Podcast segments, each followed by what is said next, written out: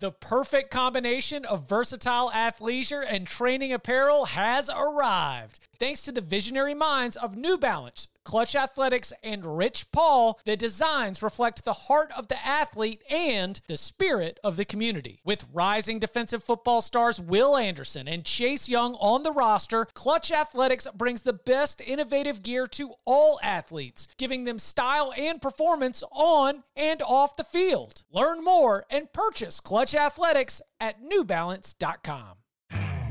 You could spend the weekend doing the same old whatever, or you could conquer the weekend in the all-new Hyundai Santa Fe. Visit HyundaiUSA.com for more details. Hyundai, there's joy in every journey. Welcome back to the Cover 3 podcast with your hosts, Chip Patterson, Tom Fornelli, Danny Kanell, and Bud Elliott. It's your call for the best college football coverage from National Signing Day to the National Championship and everything in between. CBS Sports presents the Cover 3 podcast. And welcome back to the Cover 3 podcast here on CBS Sports. That's Bud Elliott. That's Tom Fornelli. I'm Chip Patterson coming to you live at youtube.com slash cover 3 and all across that 24-7 Sports Facebook network. Thanks for hanging out. Thanks for watching. If you smash that subscribe, smash that like, come and join us in the chat. It is a live instant reaction show. We absolutely have our Scott Frost watch on as that game is Nebraska driving, four minutes left, 38 35. If Clay Helton finishes Scott Frost's career, it will be the most perfect college football fairy tale for the most sickos of sickos. But that is only a small, small, small part of what was an amazing week two Saturday that featured two top 10 teams losing to Sunbelt opponents. More than a half dozen ranked teams taking losses overall, as we are guaranteed at least one more ranked team losing later with Baylor and BYU currently in action. Lincoln Riley showed for what looks like zero sense of humor in a wouldn't it be mm-hmm. hilarious moment on the farm in prime time on national television. And speaking of USC, yes, that Clay Helton Scott Frost thing is might be pretty hilarious. And yet, we are facing a massive debate on two issues throughout the college football rankings, which we'll get to in a little bit. But a game that gave us so much Alabama 20, Texas 19, a Quinn Ewers injury, a Bryce Young comeback, the Longhorns playing well enough defensively to win the game, and yet they got into scoring position. Six out of their 11 full drives, they come out with 19 points out of those six scoring opportunities in a one point loss that does end up proving to be very significant. Texas covers. So hey, I'll I'll wear that one. You know, I dropped it here. I dropped it on. Uh, not a great day for Lock Unity. The early edge, yeah, yeah. I mean, it was just HQ. I was. I will wear that one, but I will say that uh, that Texas's effort here, though commendable, comes with plenty of criticism. But it also comes with the acknowledgement that it is all because of Quinn Ewers, who looked awesome in his very, very, very small sample size in the first quarter, getting knocked out with what Steve Sarkisian called a clavicle sprain they were cooking, boys. I thought this game was going to be done in like three and a half hours and Fox would be furious. But luckily, with all the drama in the second half, we made it almost a full four hours as the as the Fox execs would intend. Alabama 20, Texas 19. Is there any super positive to come from this for either team right now? I don't. Eh, it depends on how long Quinn Ewers is out. It's hard to like. There's obviously moral victories in hanging tough with Alabama after losing your starting quarterback early in the game, and the fact that like I, for me, the biggest takeaway is how kind of good Texas's defense looked overall. They gave up the one long run, which really reminded me of what we saw so much from them last year. But other than that, like they were physical, they were fast, they were flying to the ball, they played well, and I feel like that's a good sign for them going forward. But if Ewers is out for a while, I mean, Card played well in his place, but Card was banged up too, and it's going to be kind of interesting to see how that goes forward. But this is suddenly a Texas team that I think I have a higher estimation of going forward as long as they keep the same kind of intensity that they showed today? And of course, with college football teams, that's always a question. Like, are you just getting up for the big game and let it down when you play? Who are they playing next week? UTSA? Or is there going to be the wouldn't it be hilarious letdown? Or is that just what they are this year? I, think you could take away that Texas defense is ahead of schedule, right? Yeah. And we, we, we can talk about how Bama's offense is not in sync right now and, and, and why that is, and probably will do so as soon as we get done talking about Texas here in about two minutes. But that Texas defense was fast, it was physical, it communicated much better on the back end, I think, than it did last year. Like last year, you would have guys just running wide open. And this year, like, I'm not really convinced Bama's offensive line is amazing right now after watching them, but credit to Texas's defensive line for getting consistent pressure on them and, and credit them on the back end for not allowing you know, that many explosive plays. They allowed a couple, but not not a ton. So I really thought Texas defense was impressive. You know, Sark, from a play calling standpoint, I loved it, especially when he had Ewers in there. He was he was emptying the clip. Uh, Sark, from a game management standpoint, uh, now he was not the worst guy on the day. We'll talk about Narduzzi in a little bit, but you know, really, I think when you when you have your backup quarterback down there and you decide to kick those short field goals, ask Bryan Harsin. Short field goals do not beat Alabama. Not going for two doesn't beat Alabama. Now look, you could tell me, hey, we're not going to go for it because we have a backup quarterback. I think the counter to that is how many more times do you actually expect to get down here this close with your backup quarterback? You need to sort of seize the momentum when you had the shot, and I, I think those field goals were were not the right choice, and I, I think the book backs me up on that. The book being the sort of like expected points added. Yep. Right. Okay. I thought that Texas A&M's offense was being held together as much as possible by duct tape once Quinn Ewers left the game. I thought it was very obvious once the once Ewers was gone. It's like okay, mm-hmm. all right, we're gonna do whatever we can, and something that was allowed by, as you mentioned, the Texas Texas's defense success. So a lot of credit on the broadcast and some of the credit around the conversation was going to Gary Patterson. Do you assign? I don't. I mean, I, uh, Uncle Gary has been nothing but indifferent to me throughout our extended career together. And I I I'm willing to say that's an easy credit that's given. Like I almost want to look at um I, I almost want to look at the players, especially the ones that have are like three and four year players. But like, I don't know, man, that just might have been like them deciding that they were not going to get pushed around. Like an in- incredible individual and also unit effort by those Texas players. But Gary Patterson also has a great line of success of game planning, and he had a long time to prepare for this. And so I where where do you assign some of that credit there uh, in terms of uh, Texas's defense looking good? I have no idea. I mean, they just they played well. I don't know. Gary Patterson probably deserves some of the credit for sure. The players probably deserve more of the credit. I think that honestly, Alabama, it reminds me of last year. And again, we'll probably get into this more because like Alabama, there are some concerns about that team after what I saw today. And that offensive line was getting beat up pretty good. Bryce Young was kind of having to go like, I don't know, whatever superhero word. mode. Yeah, he yeah, was kind of having to do everything like on his Newton own out there. Yeah, and, then, and, and, I'm saying that like he has to literally put the offense on his back. Like he's yeah. he's making people not named Jahmyr Gibbs look better because there's nothing that's extremely impressive. The the one run oh by Jase McClellan was great. What? That one blitz Jahmyr Gibbs didn't pick up from the linebacker oh. in the A gap. He got his ass benched. Killed. He wasn't even in there for passing downs for like no. a quarter and a half. They couldn't even put him out there. It's this is a this is a troublesome uh troublesome offense right now. Thankfully, they have one of the most outstanding players in the entire sport at quarterback, or else I I don't know how Alabama would be able to accomplish all of the goals that they still have and that they still have in their sights after being able to escape with the win. But I, I legitimately have concerns because that offensive line was bad, and we saw it be bad in a lot of games last year, including the Georgia game, the Florida game, a few times. There's no receiver. Like, who's the number one receiver on that team right now? Nobody well, has stepped forward. Jermaine yeah. Burton looks like a guy who got run out of Georgia, not a guy that left Georgia on his own. It's just it, there's I look around, it's like I feel like it's Bryce Young and 10 other guys right now. I agree with you, Tom. I, I also think that they don't have a guy to take the top off the defense. Yeah. that guy, that guy's supposed to be Tyler Harrell, but he's what is he banged up right now? He, he didn't play.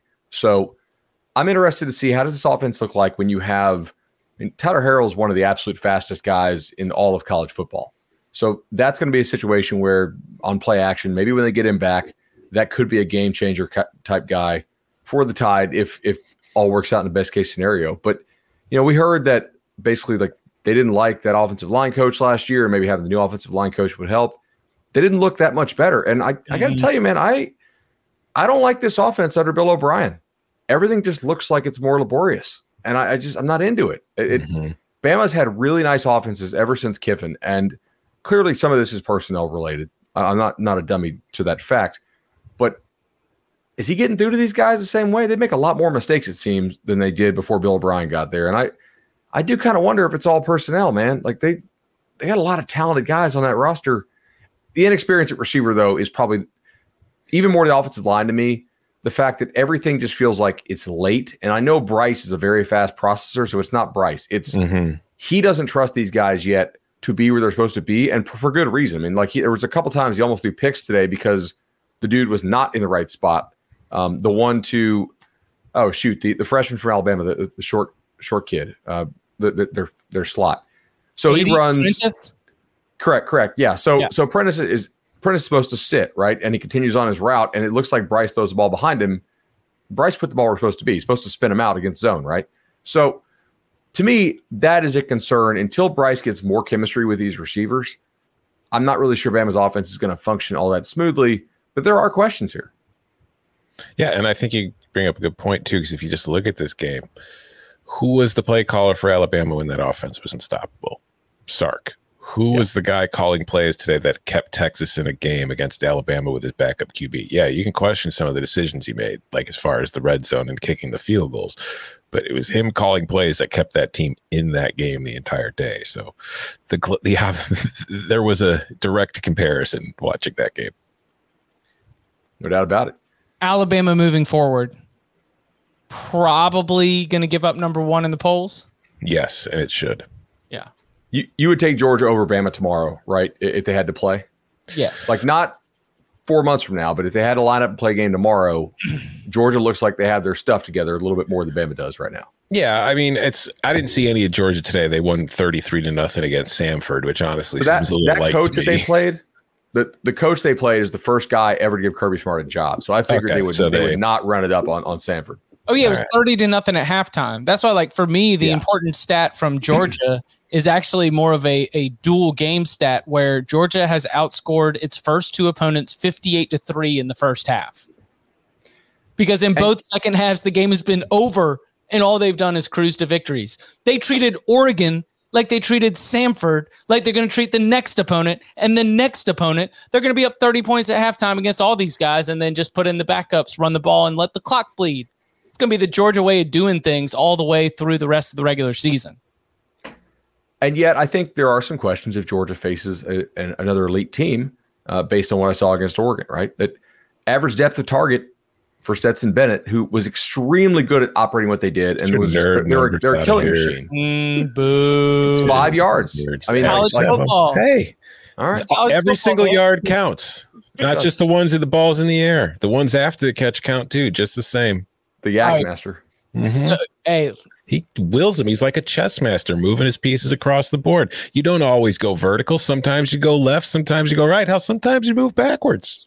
So the roughing the passer, that was targeting, that was Horrible not call. roughing the passer or targeting, that was ultimately ruled an incomplete pass, even though the Texas fans thought it was a safety. Oh, what do we make of that cluster? You know what that happened right there. What uh, did the ref say after the review? Like he said, I was told the wrong thing. What did he say? He said, I misspoke. Man, man came out here was like, oh, I, I listen. It's not. Targeting. I misunderstood what was said to me. I misunderstood. I yeah, yeah, I misunderstood what was said to me. Uh, it's an incomplete pass, which, by the way, it was an incomplete pass, right? I mean, they showed us the review. Bryce Young was never down. Looked like it could have been a safety, but he fell on top of the Texas defender and got the ball out. Right? All's well that yeah. ends well. What do you make of it? But it's if it is roughing the pass or whatever, then why the hell is it still fourth down? because it's an incomplete pass. No, they said there's no roughing the passer, there's no targeting. Can you overturn roughing the passer? You can if they basically if if you're if, okay, the way they did this, right? They called roughing the passer on the field, and then after realizing what a like what a bad call they made, I think they realized they're like, oh well, we called roughing the passer targeting, but we really meant uh, to say we misspoke was just targeting, right? So it's not roughing the passer. Uh, but I, I thought it should have been like a safety. I thought, yeah, intentional grounding or something mm-hmm. like that. Yeah. That was pretty wild.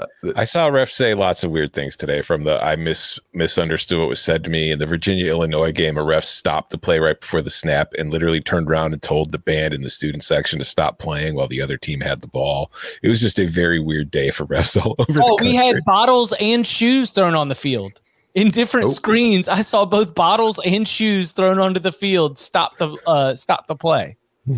Incredible. Um, all right, any any last word? We've got so much to get to. Any last word on Alabama, Texas, or any thoughts before we do? Is anybody beating Alabama in the West, even after what you saw today? Like, no, Alabama to win, to win the division, or mm-hmm. like, or will Bama go undefeated in the West? Will they go undefeated? I, I really need to look at their schedule and the timing because I, I, feel like they will get better as the season goes on. Georgia Southern. All right, so they, uh, Louisiana Monroe, Vanderbilt, Arkansas. Arkansas's on the road. Then they host A and M, and they go to Tennessee. The Arkansas A and M Tennessee trio is like if you don't have State too on the backside of that. If no you don't rest. have it together by the end of ULM and Vandy, then things, then we put the warning light on. Arkansas is also down a lot of guys in the secondary, and like some of those are for the year. So they are already deep into a secondary that had lost some important guys uh, in the offseason and to the draft. So, uh, yeah, Tom, that's a great question, man. That is really a good question. I I will say that they still go undefeated in the division. So what we're saying is Texas is the second best team in the SEC West. what we're saying is that the Sun Belt is better. The Sun Belt East is better than the SEC West, right? Georgia Southern up 45 to 42 against Nebraska right now. In the final minute, we're watching Scott Frost get fired in live action by Clay Helton. I'm telling you, that's just beautiful. What a I mean, sport. I just I this league. um so to App State has a two-point conversion to walk off potentially against North Carolina Chase Brice misses a wide open receiver. Then they have a two point conversion to tie the game, and Chase Brice gives the ball. Oh, he stopped short. Um, Chase Brice showed up today against the Texas A&M defense, absolutely loaded with four stars and five stars. And the App State offense didn't have a ton of success, but they had enough success. And Texas A&M's offense led by Haynes King, was dreadful. This Aggies team losing as the number six team in the country to Appalachian State, one, again, one of several Sunbelt results of the day, has exposed all of the worst concerns that anybody had about Texas A&M. Whether you're Bud Elliott mentioned it back in February, whether you're just I don't know, a, a great Texas A&M fan who happened to be passionately following the podcast, talking to me yesterday on a Zoom call about Jimbo's offense. Texas A&M fans have got to be pulling their hair out that this is what they're left with in terms of a final product, in terms of an offensive performance, because it's dreadful. And while Texas A&M, based on its talent, can get up and get anyone including Alabama, today's loss exposed why the ceiling is capped on what you should expect from the Aggies this season. I, I would like to read you some numbers 31, 23, 18, 22, 19, 21, 36, 18, 16, 42. I'll read you one other number 19. That first list of numbers is the list of explosive pass plays that North Carolina without its two NFL prospects at receiver threw on this App State defense. That second list is pretty short. It's the list of A&M's explosive pass plays today.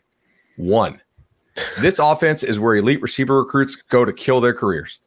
Man, I got to tell you, like with all the speed that A&M has, it's ridiculous that they just cannot hit explosive plays, and it's because it's it. This offense is not a good college offense. It's just not. There's a lot of ways to create easy, explosive pass plays in college football. We see it all the time. We see wild shootouts. And yet, you're asking guys to process this stuff that they can't do it. And it's hard on the receivers, too. And then they are not able to really run the ball well enough. Uh, there's no way that you should ever score 14 points, seven on offense, by the way. One of these touchdowns was a kick return. They scored seven offensive points today. They had 186 yards on 38 plays. Man, I didn't even mention the tempo thing. This offense is just so trash, man. Like I, I remember when I said when we were doing win totals, I was like, give me the under. I also have a national title ticket in case Jimbo changes things up and actually allows these athletes to be athletes. But you know, on, on a game to game basis, give me the under on this team. I don't trust them right? 186 yards. 186 yards total. They looked like Iowa. Yeah, Texas A&M is becoming Iowa. You held App State to 3.9 yards of play and lost at home.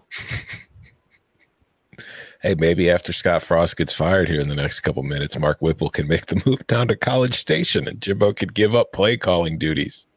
It's really bad, man. Like that it's just the thing is, I've seen this for 13 years. There was a stretch it looked really good and that was when they had the number one overall pick. His name was Jameis, and everybody else in that offense also got drafted or at least made a roster. So if you got that, you can really run whatever the hell you want. Other than that, please run some more college style offense and try to score some points. Yeah, and don't forget in the uh, title year too, Timmy Jernigan absolutely exploding everything your opponent wants to do from the interior of the defensive line. And Eddie Goldman, who was an All Pro for the Bears, and then ne- next to him, you know, like Christian Jones and Mario Jr. and Telvin Smith and Terrence Smith and Jalen Ramsey and Terrence Brooks and Ronald Darby and PJ Williams. Everybody on that defense got drafted, I'm pretty sure, except for Jones, who I forgot what happened there, but there was something. This episode is brought to you by Progressive Insurance. Whether you love true crime or comedy, celebrity interviews or news, you call the shots on what's in your podcast queue. And guess what? Now you can call them on your auto insurance too with the Name Your Price tool from Progressive. It works just the way it sounds. You tell Progressive how much you want to pay for car insurance, and they'll show you coverage options that fit your budget. Get your quote today at progressive.com to join the over 28 million drivers who trust Progressive. Progressive Casualty Insurance Company and Affiliates. Price and coverage match limited by state law. Robert Half research indicates 9 out of 10 hiring managers are having difficulty hiring. If you have open roles, chances are you're feeling this too. That's why you need Robert Half. Our specialized recruiting professionals engage with our proprietary AI to connect businesses of all sizes with highly skilled talent in finance and accounting, technology, marketing and creative, legal, and administrative and customer support. At Robert Half, we know talent. Visit RobertHalf.com today. Enough about the Florida State rabbit hole. They were off this week. Okay. Noles were able to sit back and enjoy their LSU win and their 2 0 start, uh, at least for a little bit. Notre Dame fans were not able to enjoy this because while Texas A&M lost at home to App State, at the same time, we also saw Notre Dame lose at home, this time to Charles Huff and the Marshall Thundering Herd. Huge win for Marshall. And for many college football fans, it should be a reminder that yes, Marshall is in the Sun Belt this year. Um, when Southern Miss had was acting a little bit frisky against Miami early in the game. Yeah, Mario, we're not going to act like we didn't see that first half. It wasn't pretty, but we were looking at a huge Sun Belt takeover. Now, Miami was able to right things against the Golden Eagles, but Marshall was able to take it all the way. Marcus Freeman 0 2 to start the season. 0 and 3 to start his career as the head coach since his promotion, as he coached that Fiesta Bowl loss to Oklahoma State. The Notre Dame offense in a in a very very similar storyline to Texas A&M lacks explosiveness. What do we? Can Notre Dame bounce back? Uh, what what sort of the course correction here for the Fighting Irish after the loss to Marshall? Well, first of all, Chip, you mentioned that Marcus Freeman's now 0 and 3 in his first three games at Notre Dame. This is Notre Dame's 116th season. Marcus Freeman is the 24th coach in program history. Do you know how many of the previous 23 started 0 and 3? I know that I thought none started 0 and 2. None have started 0 and 3. Oh. uh, I listen, the offense isn't good.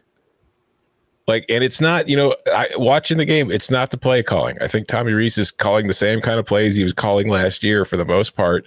I just don't think they have the personnel I don't think the offensive line is nearly as good as we anticipated it was going to be. I think Michael Mayer is still good. I think the lack of wide receivers has been a serious problem. I don't think there's a number one running back in that team right now, or at least somebody that's reliable. I think Ty Buchner is a young quarterback who's had to do way too much, way too soon, and is struggling to get the job done. And the defense is fine. So I, I'm not, I don't think that the Irish are dead in the water or completely screwed for the rest of the season. If the offense starts clicking and gets things figured out, they'll probably be fine. But this is not your college football playoff competing Notre Dame fighting Irish that we've seen in the last few years. This is a Notre Dame team that's going to be trying to get to eight wins. But you you can't run the ball on Marshall. Yeah. This offensive line, you, are going to have problems. I mean, Tom, they were 37 for 130. That's mm-hmm. bad. Yeah, that's, that's not bad. a good day against Marshall. I, I want to see 37 for 260 if you're going to run the ball 37 times against Marshall. I know two of those were sacks, so call it 35. They threw the ball 38 times for 221 yards. Neither quarterback had a passer rating over 100. That, that's just that's not going to get it done. And this defense is not that bad. I mean, they allowed what 19, 18 offensive points. Marshall had a pick six. They're just not they're not as good at running the ball as they think they are. And I would say they need to take some more shots on that offensive line. Like that's the thing is they're. I mean, shot. All right, so we, if we think that, does that mean they're poorly coached on offense then? Because they don't look well coached on offense. I see. I don't think the play calling is that bad. I think that everything. Oh, not even. I don't even think it's that bad. I think it's been fine. I think that they're just not getting any push anywhere. I mean, it's it is one of the great um, revelations of the early part of a season when we spend all off season studying these depth charts and the personnel. That when they teams do not look like the sum of their parts, we can see individuals and depth charts.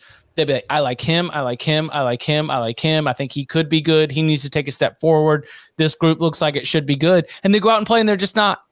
Like that. That's college football right there and right now, Notre Dame's offensive line does not look like it is a, a dominant group right now. I I did not get enough eyes on this game. I'm, I'm going to try to do better about this, by the way, on the reaction pod, so I don't get get caught in a jam. I did not get enough eyes on this game to personally criticize the play calling because I was sort of bouncing in and out of it. But I can say that in general, when you've got those kind of results, this is not matching my preseason expectations for Notre Dame. No. Even even losing Kyren Williams, right? But like yeah with the personnel on that offensive line, with the personnel in that offense, I was not expecting them to be able to sling it through the air. Which, hey, Tom, do you want to give a special shout out to Captain Three Star? Oh, oh, our guy who gave us a three star review because we thought Notre Dame was going to be an eight win team, even though it had the greatest offensive line and defensive line in history. And we obviously don't do our research. No, I wasn't. No, no, no, not, not that Notre Dame's 0 and 2 and that 8 and 4 would be a fantastic I mean, outcome by.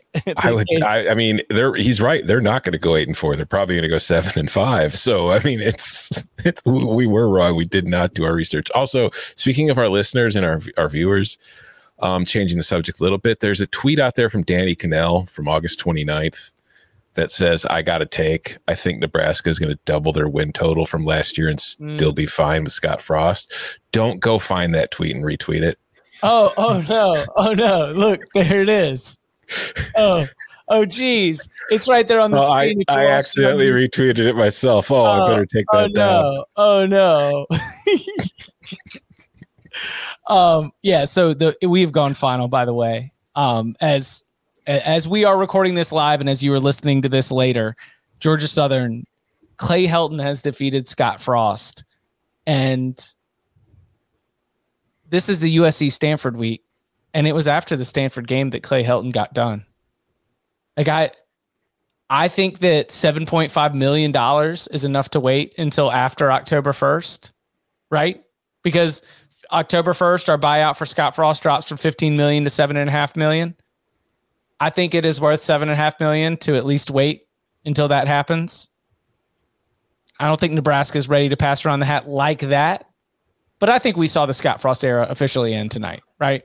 Yeah. I mean, it's Yeah. I mean, there's no harm guys- in waiting. What's going to get the season's not going to get it's you're already in hell. I mean, you might as well just wait and save yourself a couple million. Wait, wait, wait. Hold on. So you're saying fire him now? No, no, no. I'm saying wait until the buyout goes down. You're already like this is done. You might as well just save yourself a few million in the process. It's going to be awkward for about three more weeks. Bud? I mean, just yeah. I, I thought he was fired after the, the Northwestern game.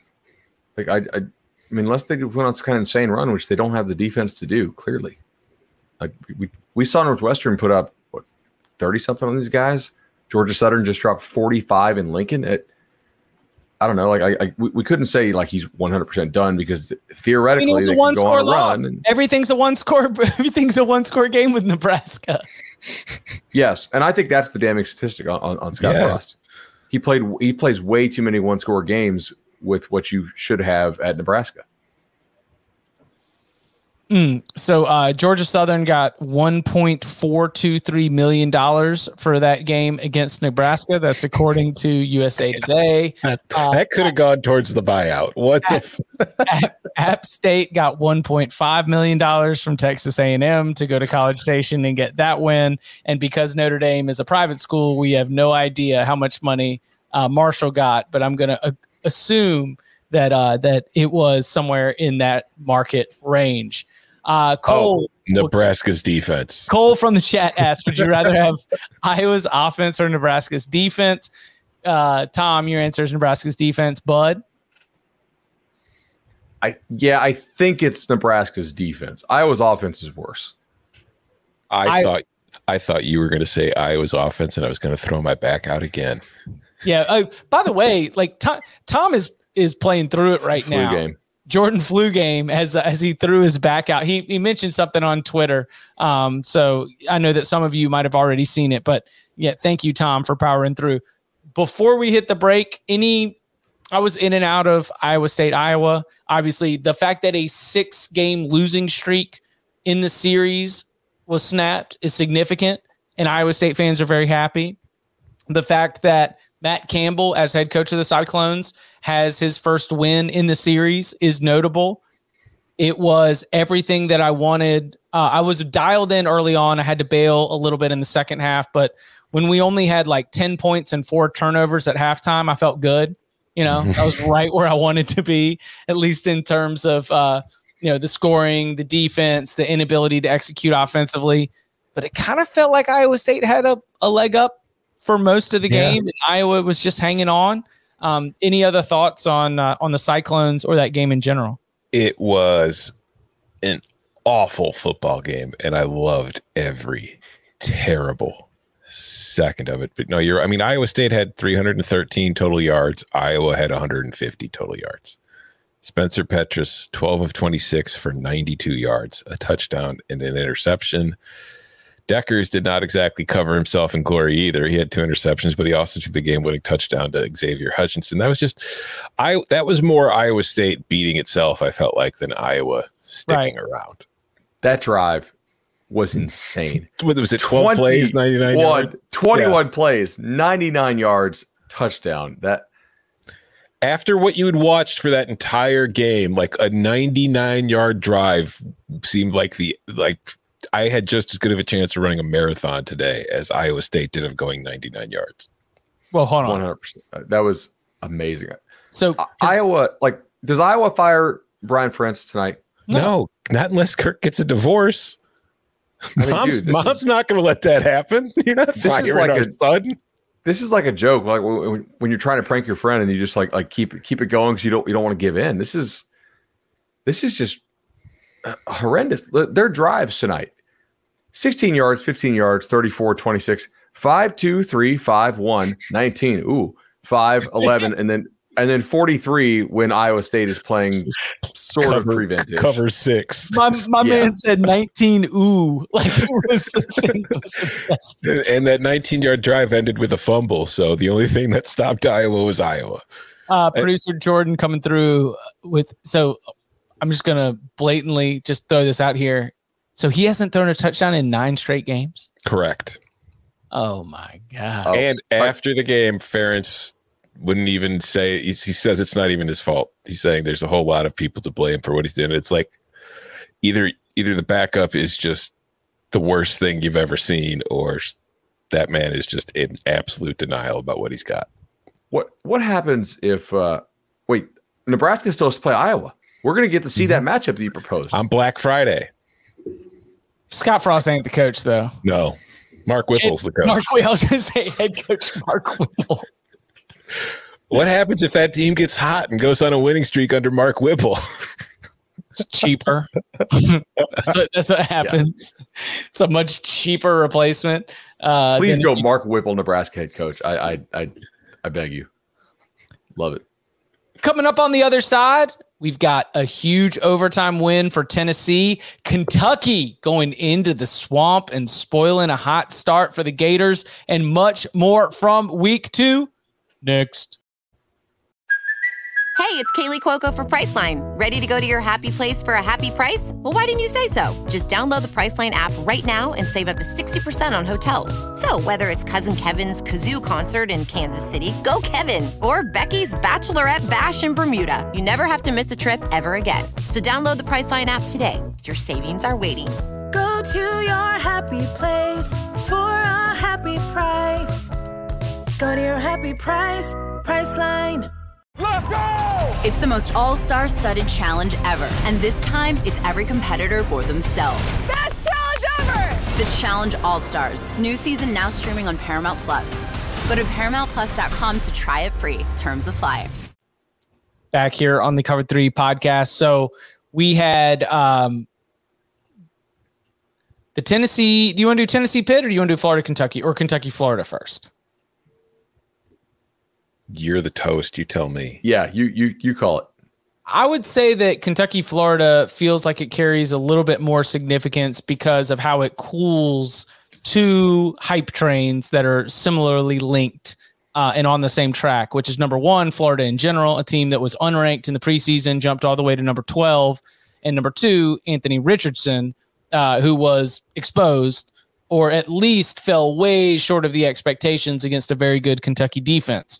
Now, while Chris Rodriguez was not back for Kentucky, Kentucky was able to get uh, key players back on the defensive side of the ball, but that Wildcats defense was 100% prepared, swarming to the ball, making life difficult for the Gators offense through and through. Anthony Richardson did not have a good game uh, statistically.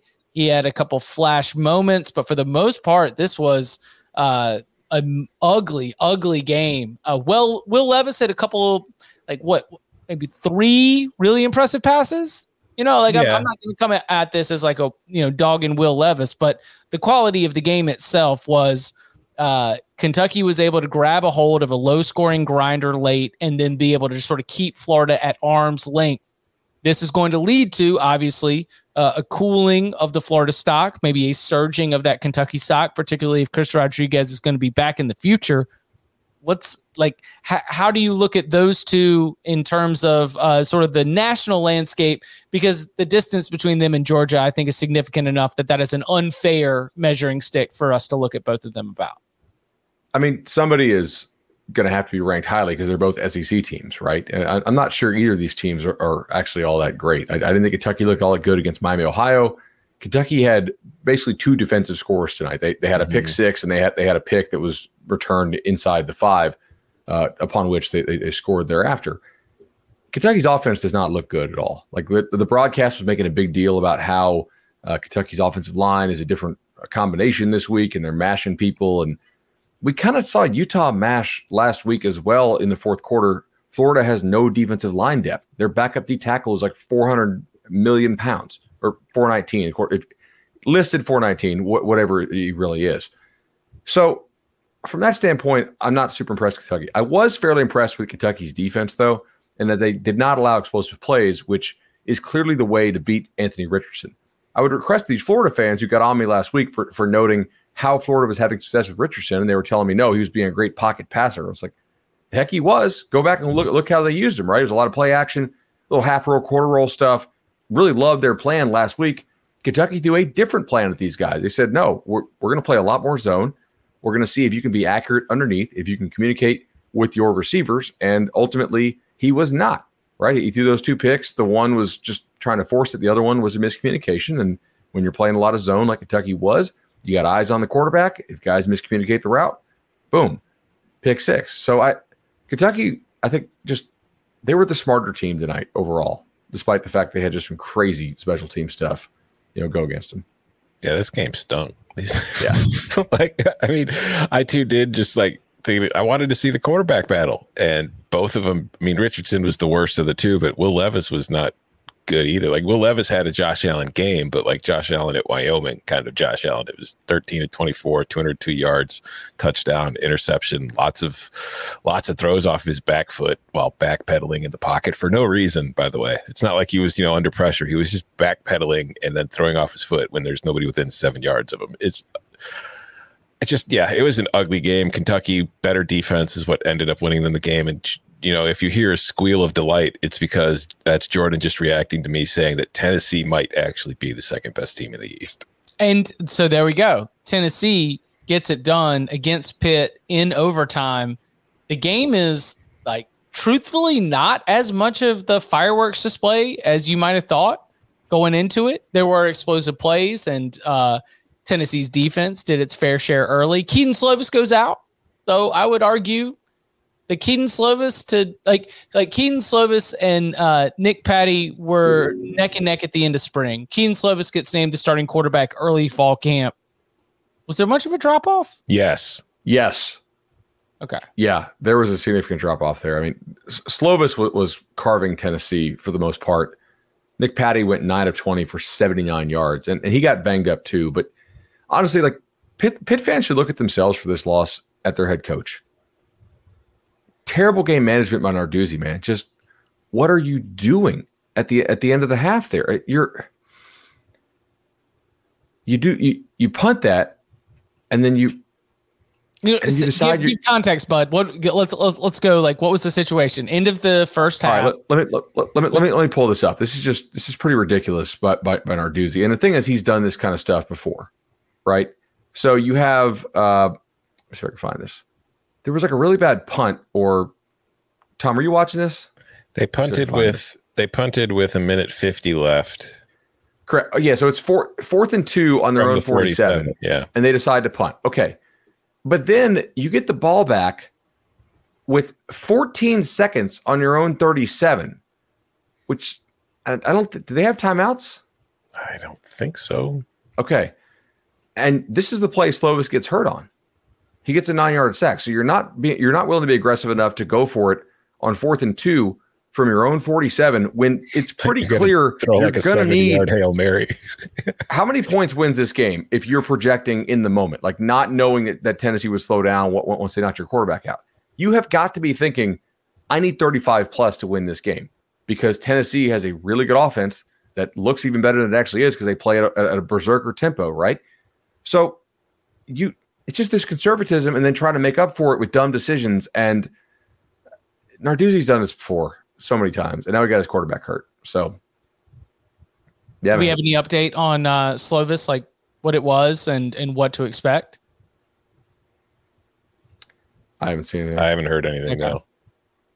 Is Pitt still ranked on Sunday? No, because uh, the Mountaineers lost too. That's their good win. But where were they ranked? Mm. I was I've got them right on the cusp right now, but only because we also have Texas A&M, Notre Dame, Wisconsin losing to Washington State, and Houston losing. A lot of lot of teams lost. Yes. Where were they ranked? Seventeen. They lose to an SEC team by seven, which was also in overtime. What else happened around ranked. the country? I bet they hang on to 24, 25. That's what I was thinking. You got to you got to get your you got to put yourself in the brain of an AP voter who's just slotting teams down based on results. Yeah. And and by the way, I think Texas A&M might be out the paint. I think Notre Dame at 0 2 is 100% out the paint. Texas A&M will still be ranked. Who are you kidding?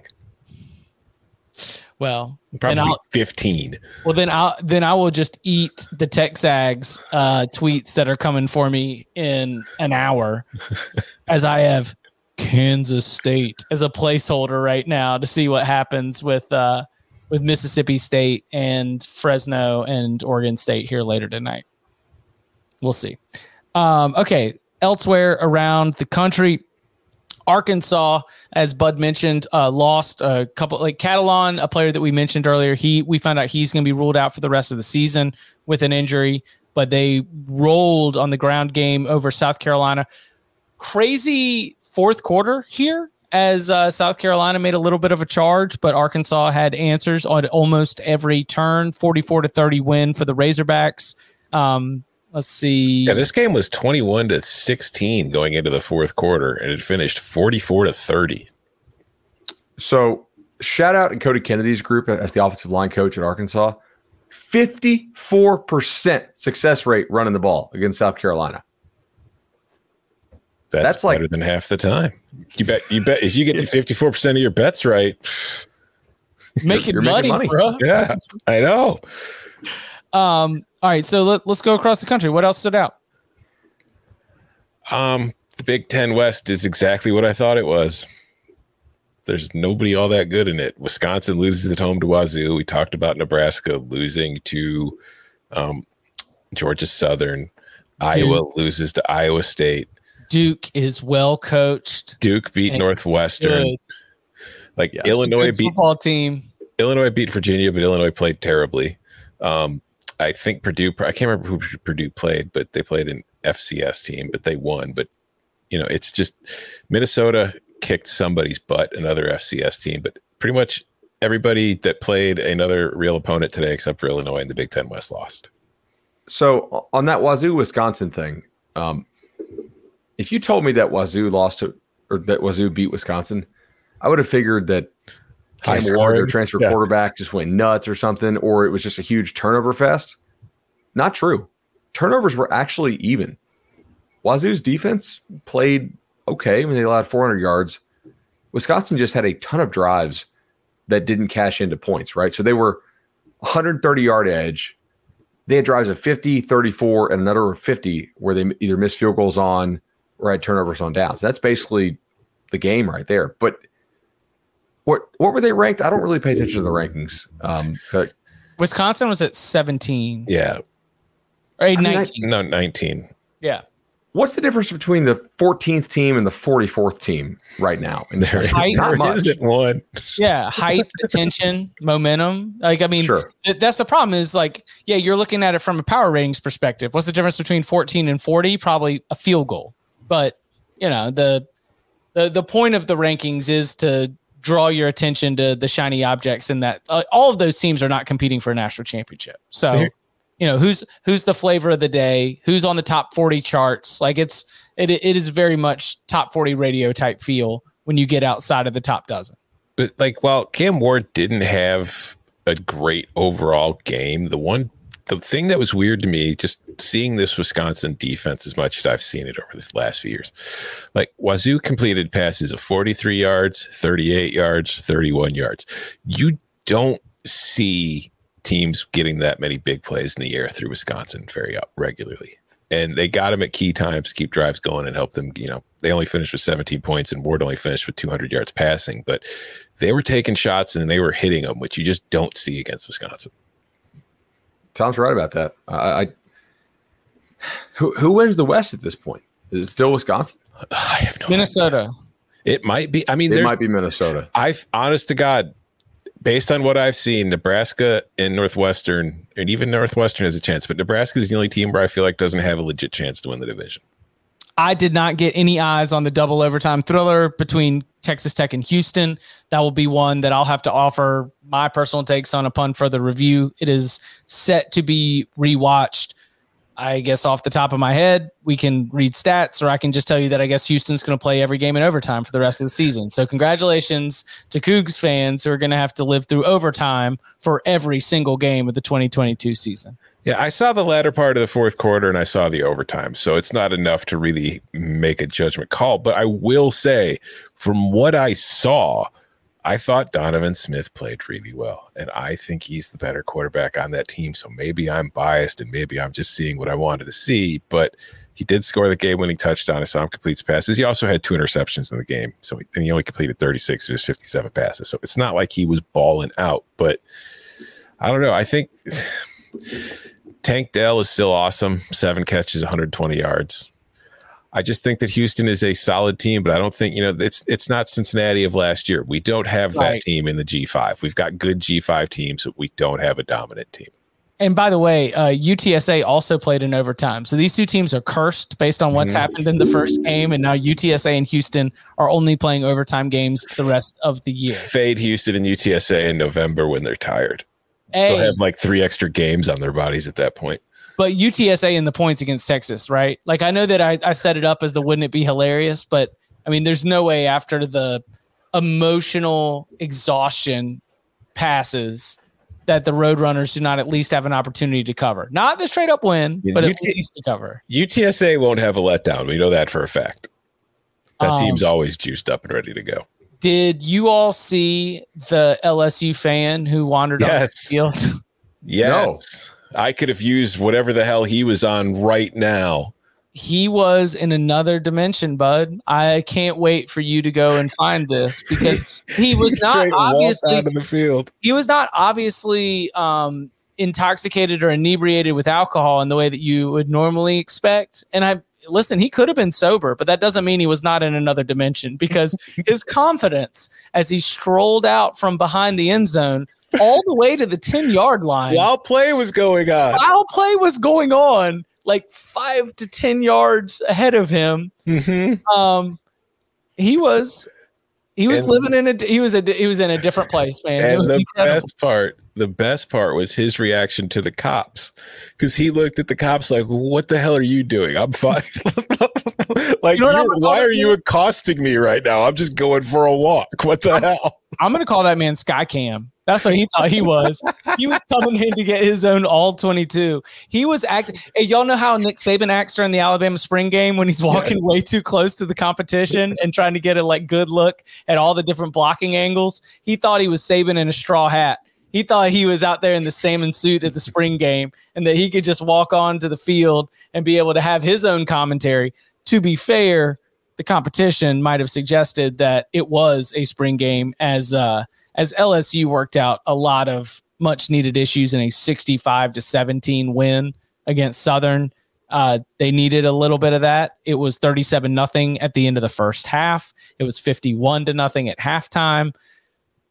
Maybe that's why Captain Skycam decided that he was going to be okay to walk on the field without any punishment. But um, yeah, the uh, the security guards came and, and handed their punishment uh, a hundred percent. So I'm not I'm not overreacting to LSU success. I'm only mentioning the score to let you know why he might have felt like nobody was watching. Because I don't think did uh um did you guys see USC? Did it? I mean, I hope they didn't lose. It's 41 well, it, it, it, it went final. Okay. They uh they started out their drives were 33 touchdown, 83 touchdown, 75 touchdown, 98 touchdown, 75 touchdown. Half. Oh, did you see the game in general? Yeah, yeah. yeah. I, I, saw the whole first half. I, I didn't see uh, all of the second half. I mean, that was they were just surgical. Also, shout out to Stanford for secretly running Wake Forest's offense. They're running like like the the extended sort of like practicing ballroom dancing style action in in the backfield. Um, it, they actually moved the ball pretty well. Didn't actually stick it in the end zone when they got down there in the red zone, shockingly.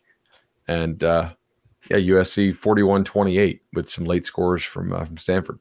Well, from what I saw, they were not like like they were multiple in the way that an NCAA video game, when you would hit multiple, you would then have access yes. to literally mm-hmm. like the entire playbook because they were doing uh, shotgun mesh point, you know, read option stuff while also doing like I formation stuff and like, you know, offset I type formations. Like they are using the entire offensive playbook. I mean, great nerd move, I guess, you know, if you're going to be at Stanford and, and be able to, to have players that are ready to handle it. But, um, like they hit that, uh, they hit a couple long runs against USC's defense. They hit a couple of explosive plays, but ultimately, as you mentioned, Bud, from what I saw, they were never going to stop Caleb Williams from being able to uh, reach the end zone. You know, let me jump on my narrative vibes uh, horse here and get real reckless. The cameras are going to feed into this, but let let me find out that everyone thinks that like Caleb Williams is like a real leader of this team. Have y'all heard the phrase leader yet?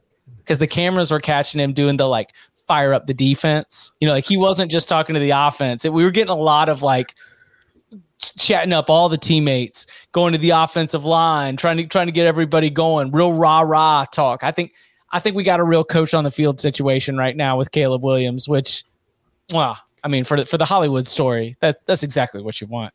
Does he have like a, a, a roommate that we can talk about a lot? Like, like uh, I mean, who, I who, hope it- who are the, the famous roommates on broadcast? Are Tebow's roommate, who was uh, guy that played receiver for the Eagles, Riley Um, Cooper. Riley Cooper, and then he also went to a Kenny Chesney concert. He did. He went Yes, to yes, Kenny he Chesney did. Concert and it didn't go well. uh, and then Colt McCoy had a roommate, right? Shipley. Shipley, Jordan Shipley. Yeah, we Yeah. need to figure out if Caleb Williams has like a white slot receiver roommate because then we can predict the like we can predict the talking point the broadcast is going to go to in blowouts nonstop. This will be fantastic and talk about their chemistry the entire time. Um, It's it's actually um he's just living in Lincoln's guest house, man. He's just breaking down film. I was going to say that's the thing these days. Caleb's probably got his own mansion on the beach. yes. A room a roommate? Oh no, I've got somebody who lives near me. But no, I don't have a roommate. beachfront property in Malibu. Yeah, Yeah, and- I have I have a maid if you mean a room, but if you mean that by a roommate. Yeah, the NIL era doesn't actually force anyone to have um anyone to have real roommates at this point. All right. that's that's true. Uh, Is there anybody else we need to talk about here? Uh, I want let's talk about Syracuse and get in front of Mm. this because Syracuse is the new Virginia. That Mhm. is a fun ass team to watch. They clowned UConn 48 to 14. They disrespected Jim Mora Jr.'s house chip. They went in there, they whooped them. That's just they've got the Virginia offensive last year, and it's fun to watch. Great job of that coaching staff. I- I thought maybe they could have some success with this at some point this year. I did not think they would have their stuff together this early in the year. They they look really smooth. Beat a uh, beat a, a Louisville team that I had pretty pretty high hopes for this year. And oh, should we talk about that Yeah. Friday night? Hot Satterfield is now hot a little less cooler field. Hot Satterfield. I've, I've, I've tweeted a lot today, so I, I need to scroll back to go find this. But Uh, hey, hold on. But uh, Kansas is 2 0. We do need to celebrate that. Yes. let's talk Kansas first. Tom's Twitter tip of the day. I was, I mean, listen, Lance Leipold is a good coach. That team is competent on offense. They can run the ball. They could, if you, if you don't fill your gap, Kansas finds that gap and explodes for 15 to 20 yards time and time again. And that was the one thing I saw last week against West Virginia, against Pitt. The overall numbers weren't terrible, but if you watch the game closely, there were gaps that Pitt's running backs just weren't seeing and holes that they were missing. Kansas's running backs, I knew, weren't going to miss those holes. They took advantage of it. They were able to play. I didn't think they were going to win, but they went on the road. They beat the Mountaineers. I am telling you, that is not the worst team in the Big 12 this year. It's not going to be their last conference win. 55 to 42 in overtime. Who is the worst team in the Big Twelve? Shit, it might be Iowa State. Um, Because everybody seems a little like decent. Yeah, right? there's Like, no, no- there's no terrible terrible. team. Like I feel like the worst team in the Big 12 is probably going to be three and six. Like there's going to be th- a lot of three and sixes, four and fives, and five and fours. There's going to be a giant cluster of them. West. Virginia or Texas Tech. West Virginia might be the worst team. Yeah.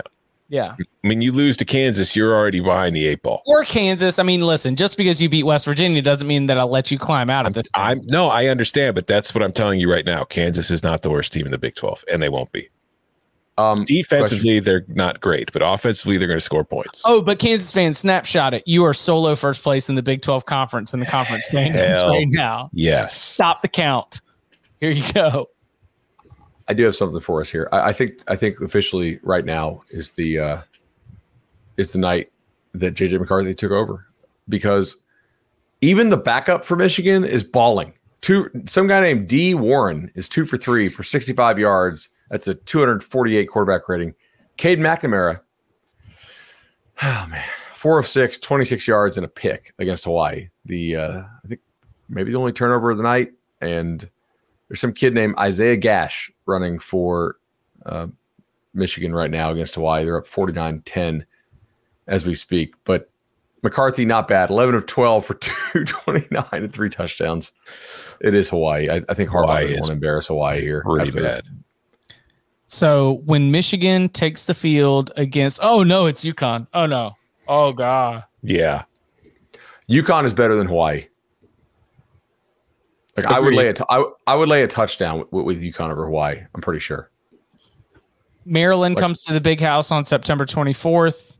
Congrats, Maryland, by the way, on uh, thumping one of the worst teams in the FBS, Charlotte. Hope the fields were good. Yeah, um, uh, Talia had a quarterback didn't play again for Charlotte. Re- Re- Reynolds' shoulder still banged. Yeah, the second backup's out too. They're down to their third yeah. string. The Williams kid was not terrible, but they just Charlotte's defense cannot handle what Maryland has at receiver.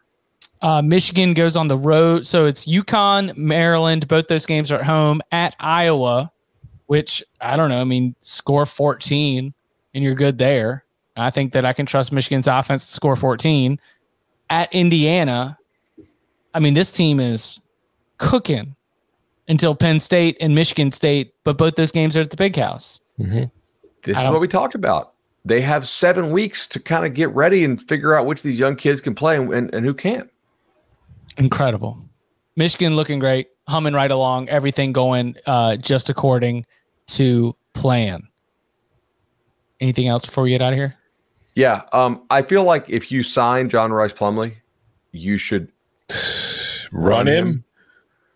Like I've, I do not care that Louisville is loading the box. They're loading the box because they they want they're daring you to throw because he can't throw. All right, check this out. So UCF had a 100 percentile when running the ball, EPA wise. That's 0.24. They had a zero percentile nationally when throwing the football, negative 0.55. I said it last night. I never related more to an Auburn booster than I did watching that game sitting on UCF minus six.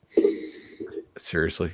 Um please stop letting him throw. I know you took I know you took Baker, the transfer receiver from, from Bama. I don't care. Just run like, him. That's what I was thinking. Like, did you tell Baker you're gonna throw to him 10 times a game? Is that how you convince him to show up?